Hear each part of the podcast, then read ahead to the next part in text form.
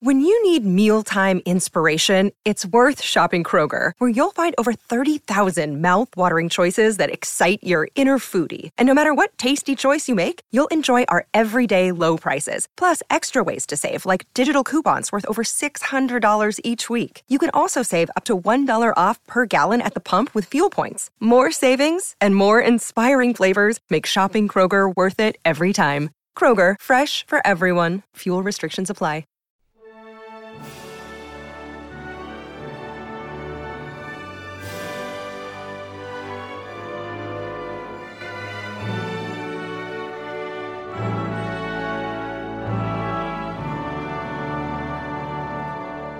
Welcome back to the Welsh History Podcast, episode 38 The End of Latin and the Beginning of Brythonic. At the end of the 4th century, all the literacy in Wales and Roman Britain was based in Latin. It was the language of trade, of military correspondence, and the administration. Without Latin, you could not communicate with much of the wider world. Much like my own native language, English, everyone in the empire and surrounding area probably knew at least the swear words. British or Brythonic was heavily affected by the influence of Latin. Professor Charles Edwards argued that one could say it was a Romance language. He did that based on the amount of Latin words in the language and the effects it had on modern Welsh. Uh, in all, there are 800 Latin words that are that made it directly into modern Welsh. This pales in comparison with English, where 29% of all English words have Latin roots. But that may be due more to the influence of one of the other major root languages of English, which is French. By the 5th century, in Britain and Wales in particular, this was already changing.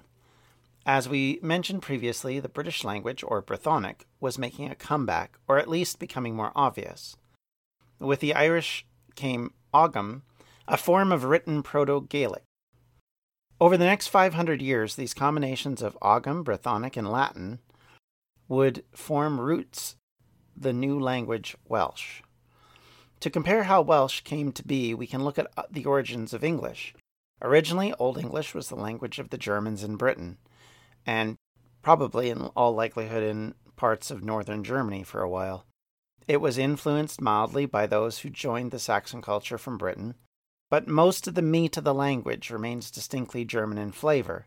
If you heard poems read in Old English, they sound very Germanic. There is a definite guttural Germanic tone to it, which one can easily see as being rooted in the same language that is spoken in Germany today. However, it is very different from our current English. And there's a lot of reasons for that. Like I said, it was originally influenced by the Celts. Uh, it was further influenced by the Latin influence, both from the Celtic language, from the Christian church, and by the arrival of others that we'll talk about shortly. Then we have the Danes and Norwegians who arrive in the 9th and 10th century. With the Viking legacy, there was a change to a number of things, from place names like York or Jorvik, and also in some of the uses of words. This is the re- one of the reasons why we get things like three twos and three theirs and things like that comes out of this Viking heritage combining with the English heritage.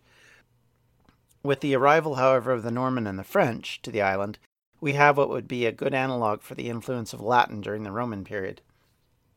French became the language of court, of administration, and of noble life, while rural and urban peasants continue to speak English. Over time and out of changing fortunes of various kings, the obvious need to rally the people, English won the day. But this English that arrived in what we would call Middle English is not the English of the Old English. It is an English influenced by previous invasions and previous cultural contact. And the Middle English that we know of becomes the Shakespearean language, which is again very different once more. And this language is heavily influenced by French effects and French word usage. So, of course, English, much like Welsh, has been heavily influenced by other languages and other people. Because of this, we have a language that is very different today from a language that would be a Romance language. Uh, in English, there is not the same sort of masculine and feminine uses that we have in a Romantic language, and yet it's not a Germanic language really anymore because of the influences of these other words. A lot of English words are heavily influenced by f- French sources, and just the way you say certain things are heavily influenced, and the usage of spelling can be influenced by the French language. So, in some ways, it had a large effect on the language in a way that the Celts didn't. And if we look at Brythonic, it's almost a very similar type of situation, but much older. Brythonic is a language that likely began at the very latest in the Iron Age. It is a language that did not have a written and never had a written la- version of it. Uh, in fact, all of the writings that we have are either in Latin or in Proto Welsh or in Ogham.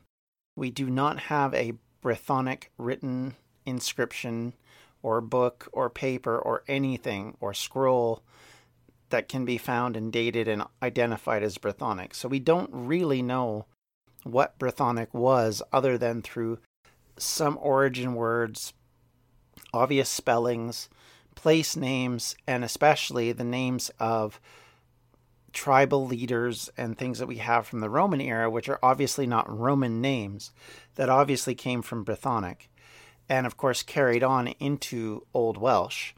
And so we do have recognizable parts to it, but it's not like we can say, yeah, this is definitely what Old Brythonic sounded like. We can make some guesses. Academics often do. They're relatively educated and informed from other sources, and it helps you to get an idea of what a language might have sounded like, what their word usage was. But as we know from Old Latin versus Middle Age Latin, things can change, even the sounds of things can change. So, thus, in Old Latin or Latin of the classical period, you would say what we now say as Caesar would be pronounced Kaiser, because of course they had a hard C, not a soft C. The idea of the old Veni Vidi Vici from the classic Caesar quote is actually more likely in classical pronunciation Veni Vidi Vici. So, in other words, it was W sound rather than a V sound.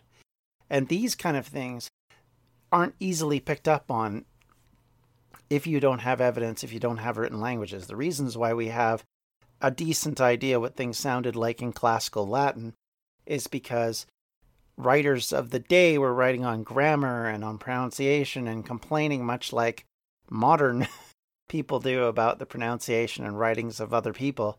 And talking about the right and wrong ways of doing things. And so we know that it definitely sounded different from what we know now.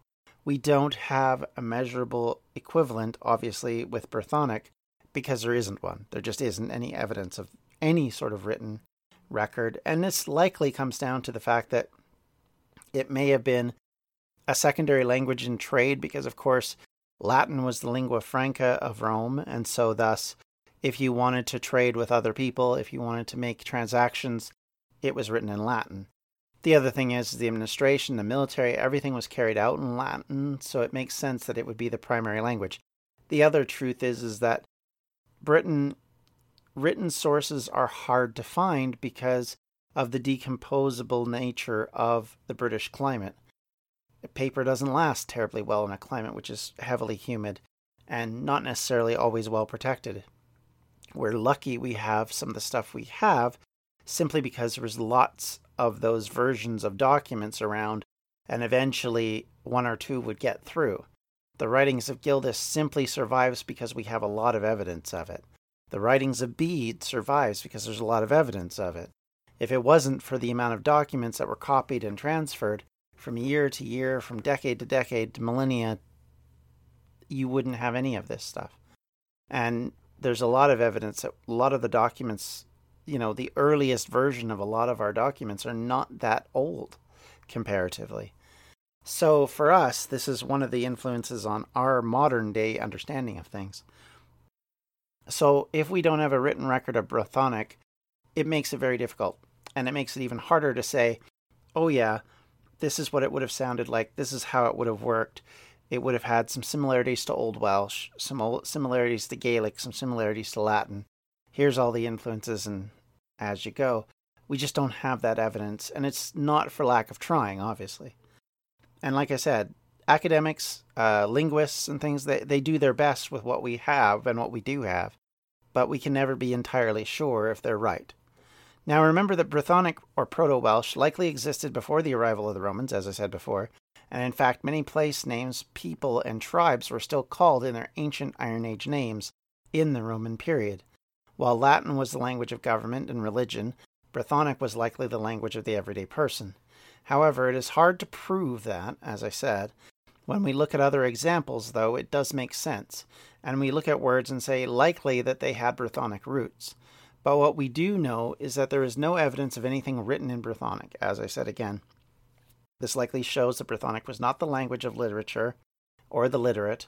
It was likely more a rural and base language, much like Anglo Saxons English became after the Norman invasion. And because of that, it didn't get used as much, and it never really became a written language. There was no reason to. Also, what also needs to be taken into account is that all along the Western Britain, there were, as there are in English, different dialects of Brythonic. Just as South Welsh and North Welsh have different accents, different ways of stressing pronunciation. Uh, for example, my great aunt, who I talked to on the phone quite often and actually went and saw when I was in Britain, lived in, in a place called Rhyw in the in the northern part of northwest Wales, and her way of pronouncing things was remarkably different than, say, someone from Cardiff or even from the valleys in the south. The stresses for them were much more about r and rolling the r, whereas in the south it was much more like this up and down. And so you had a very different sound to each of them, and this is probably influenced by the isolation from each other. And of course, the influence of the English in the South, which of course we know about and will cover in great detail as we go through this series. Uh, and also what things are called changes from place to place. Uh, as examples, let's think about the room that has a toilet, a sink, and a sometimes a bathtub. In Britain, I've heard it called a loo, a WC, or a toilet. In Canada, we typically call it a washroom or a bathroom. In America, it's a bathroom or a restroom. And you can see that even in there, there are slight differences and slight changes. And if you say washroom in some places, they won't know what you're talking about. They'll point to something very different. Or if you say restroom, people are like, you need to lay down. You know, all of these things are just little variations, but they're huge when you think about it. If you're like me and eating healthy is a bit of a problem, let me bend your ear a little bit to eat stress free this spring with Factor's delicious, ready to eat meals. Every fresh, never frozen meal is chef crafted, dietitian approved, and ready to eat in just two minutes. Choose from a weekly menu of 35 options, including popular options like Calorie Smart, Keto, Protein Plus, or Vegan and Veggies. Also, discover more than 60 add ons every week like breakfast, on the go lunch, snacks, and beverages to help you stay fueled and feel good all day long. What are you waiting for? Get started today and fuel up for your springtime goals. Get chef prepared meals on the table in two minutes with Factor's ready to eat meals so you can get back to doing what you love this spring. Also, if you're looking for gourmet meals, try meals that feature premium ingredients like filet mignon, shrimp, truffle butter, broccolini, and asparagus. We're celebrating Earth Day all month long. Look out for the Earth Month Eats badge on the menu for our lowest carbon footprint meals. Head to factormeals.com slash Welsh History Pod 50 and use the code Welsh History Pod 50 to get 50% off your first month plus 20% off your next month. That's code Welsh History Pod 50 at factormeals.com slash Welsh History Pod 50 to get 50% off your first box plus 20% off your next box while your subscription is active. Hello, everyone. My name is Tom Kearns, and I host the Anglo Saxon England podcast, where I cover the history and culture of England from the departure of the Romans in the 5th century to the Norman conquest in 1066. So far, we've surveyed the collapse of Roman rule in Britain, the migration of the Anglo Saxons, and the history of Northumbria from its beginnings in the mists of legend to its destruction at the hands of Viking raiders in the 9th century. I hope you'll come and give it a go. Because in some ways, they control how you interact with people. I remember when I first got to Britain, one of the biggest confusions I had was trying to get a hold of information from telephone, you know, talking to an operator and trying to find out a number of someone. Because in at that time in Canada and in the United States, you would obviously call the number 411. And I say obviously because in North America that's fairly obvious and I think it's relatively more obvious outside of North America than our views of other people's connection points. So when I went to try and figure out what the number of this person I was looking up in Bristol, I couldn't do it because I couldn't figure out how to call information. And I had to actually go ask someone to help me. The other big difference from a cultural standpoint, and it's one of those little things, and they don't make a huge amount of difference until you start to, to think about it, is coinage. Because, of course, coinage in Britain is very different than in Canada and the United States. The Canadian and United States coinage looks relatively the same. The only difference is what the denomination looks like as far as what's on the coin, but the size and the actual number association are generally the same. The basic differences in Canadian money, of course, is that there is now no longer a penny, for example, uh, but there is a one and two dollar coin, which of course isn't in the United States. Conversely, there is a one and two pound coin in Britain, so they've got a similar sort of coinage system. Um, but like the ten pence piece looks like a like a five a nickel or a five cents piece in Canada and the United States, and then a ten cent coin in North America looks like a five cent coin, a five pence coin in Britain. So little differences from all sorts of different ways culturally influence the language, influence the people. And so you end up with this whole concept that now all of a sudden, as they get more and more divided, much like in Britain now, where you have different accents depending on what part of Britain you're from, and Wales has different accents within it, and, and they can be like right next door.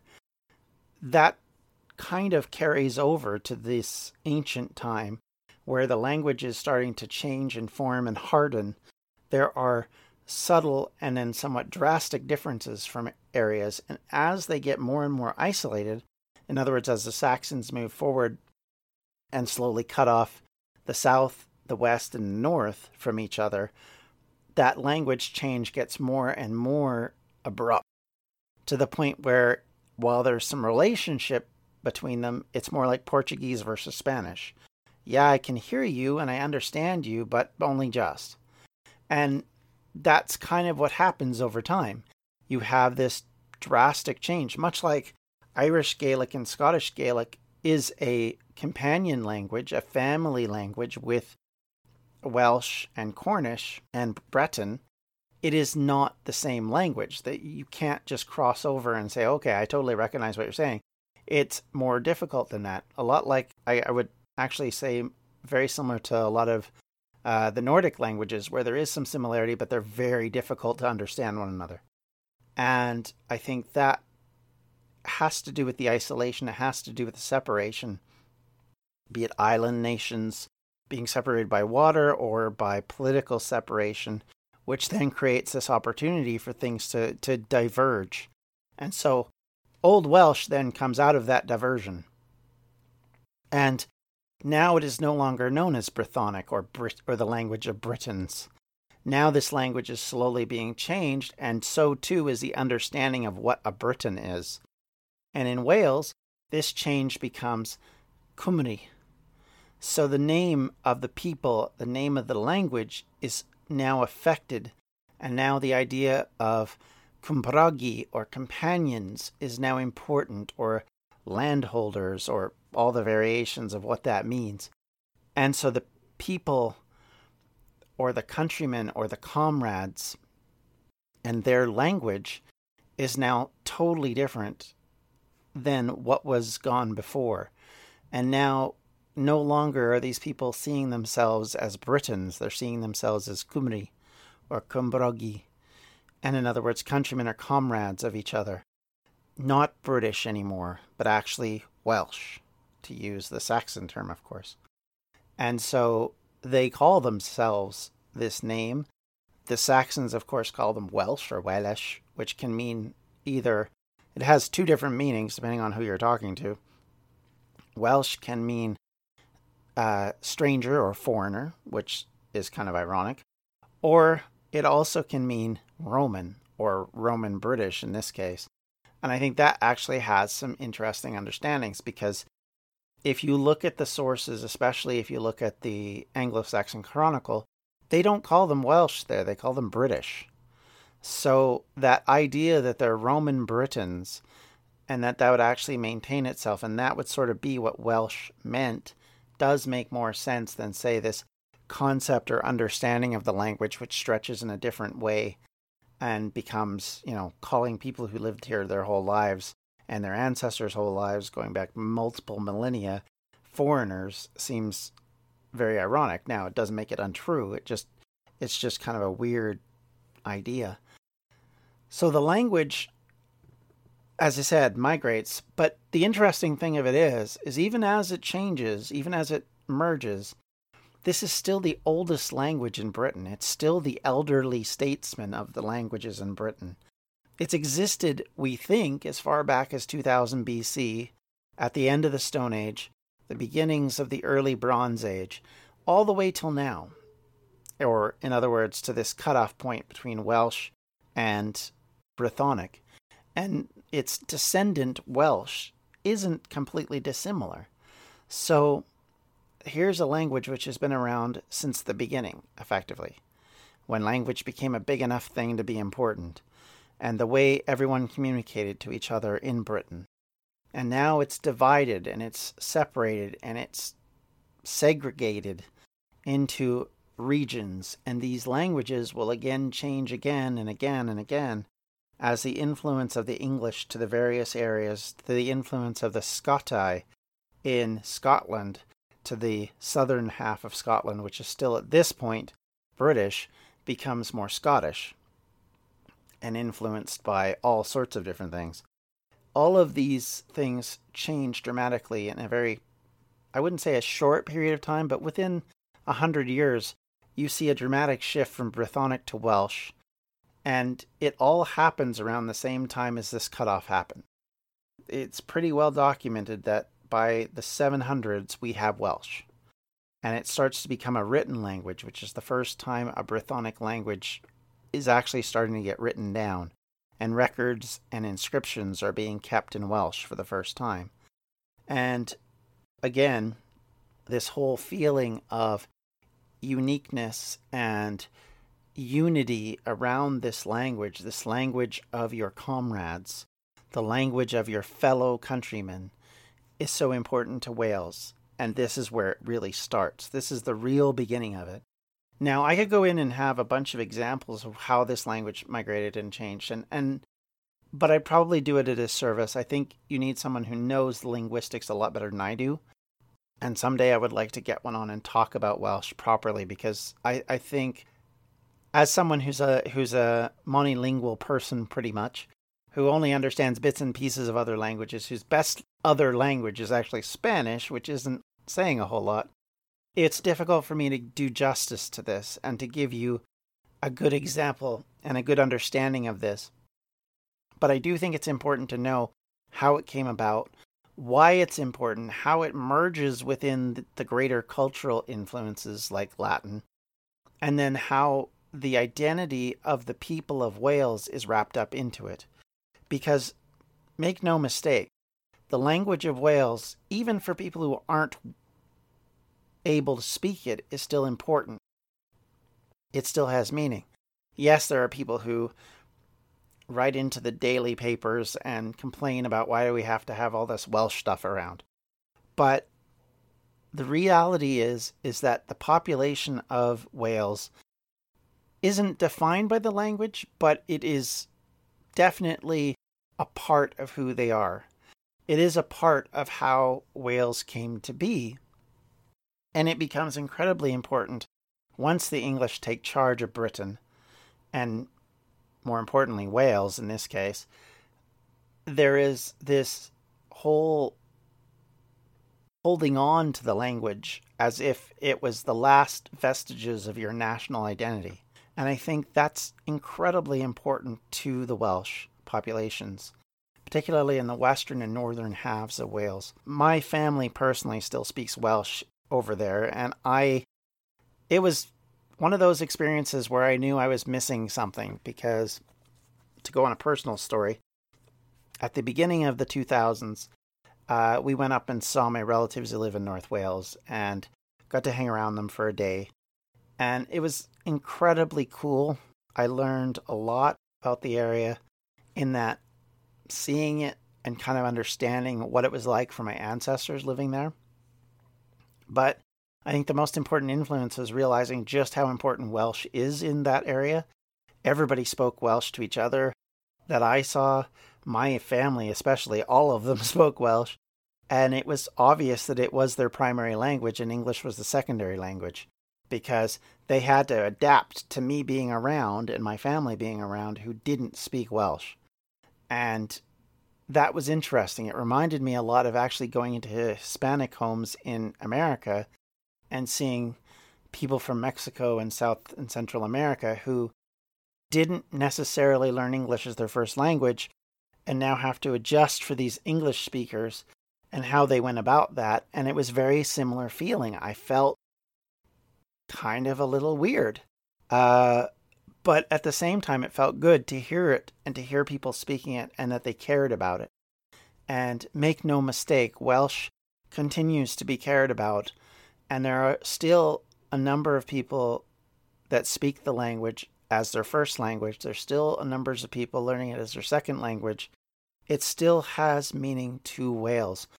And no matter what happens after this, no matter what happens to Welsh as a language, it is still embedded into the population. You can't go into Wales and not at least attempt to learn the national anthem, which you can't sing in English. It, it's fundamental to the construction of the society that we have now. And if you have a desire to learn the language, good on you. I have tried to learn a few times. I'm terrible at it, as you can tell by my pronunciation. But I really do think that it's important for people to continue this language.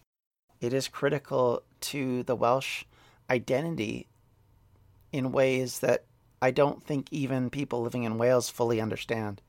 And living in a country where we have bilingualism, but yet it's not exactly the same as the way it is in Wales, I sympathize and empathize with that population that, that that's their primary language and may feel that they're isolated and not being respected. And I also understand the opposite side of that because as a, as a mono, monolingual speaker in Canada, you do lose some advantage for that. So it, it goes both ways and it's and we'll get into this much more as we go through the history of Wales. Obviously the language is critical to Welsh history and to the development of it. And like I said, I will try to do my best to pronounce things correctly. I will hopefully at some point get someone on who's who can talk about the language properly and give you a much more detailed discussion about the linguistics and maybe word usage and all those things that I just can't do and, and, and would come off looking quite silly doing. But hopefully we can do that. I'm glad you're sticking with me. I'm so grateful for everyone who's listening. Thank you so much. You're awesome. Everything you've sent to me, said to me, tweeted to me means so much and it's so personally rewarding. I, I I can't honestly tell you how much it means to me. And I hope to keep doing this as for a very long time to come. Uh, if you have questions, concerns, or comments, you can reach me at uh, Welsh History Podcast at gmail.com. You can reach me on Twitter at welshhistorypod. You can contact me on Facebook at facebook.com forward slash welshhistorypodcast. You can message me on there, and I do get them and I do respond. Uh, if you have questions about anything we've discussed, if you want to straighten me out, which some of you have done, over some of the things I've said which were not entirely correct and I have adjusted for them, all of that I appreciate and I am so grateful to you guys. Thank you so much. Have a good day. We'll see you later. Bye bye. This has been a Distractions Media production. For more information, you can check out everything we do at distractionsmedia.com.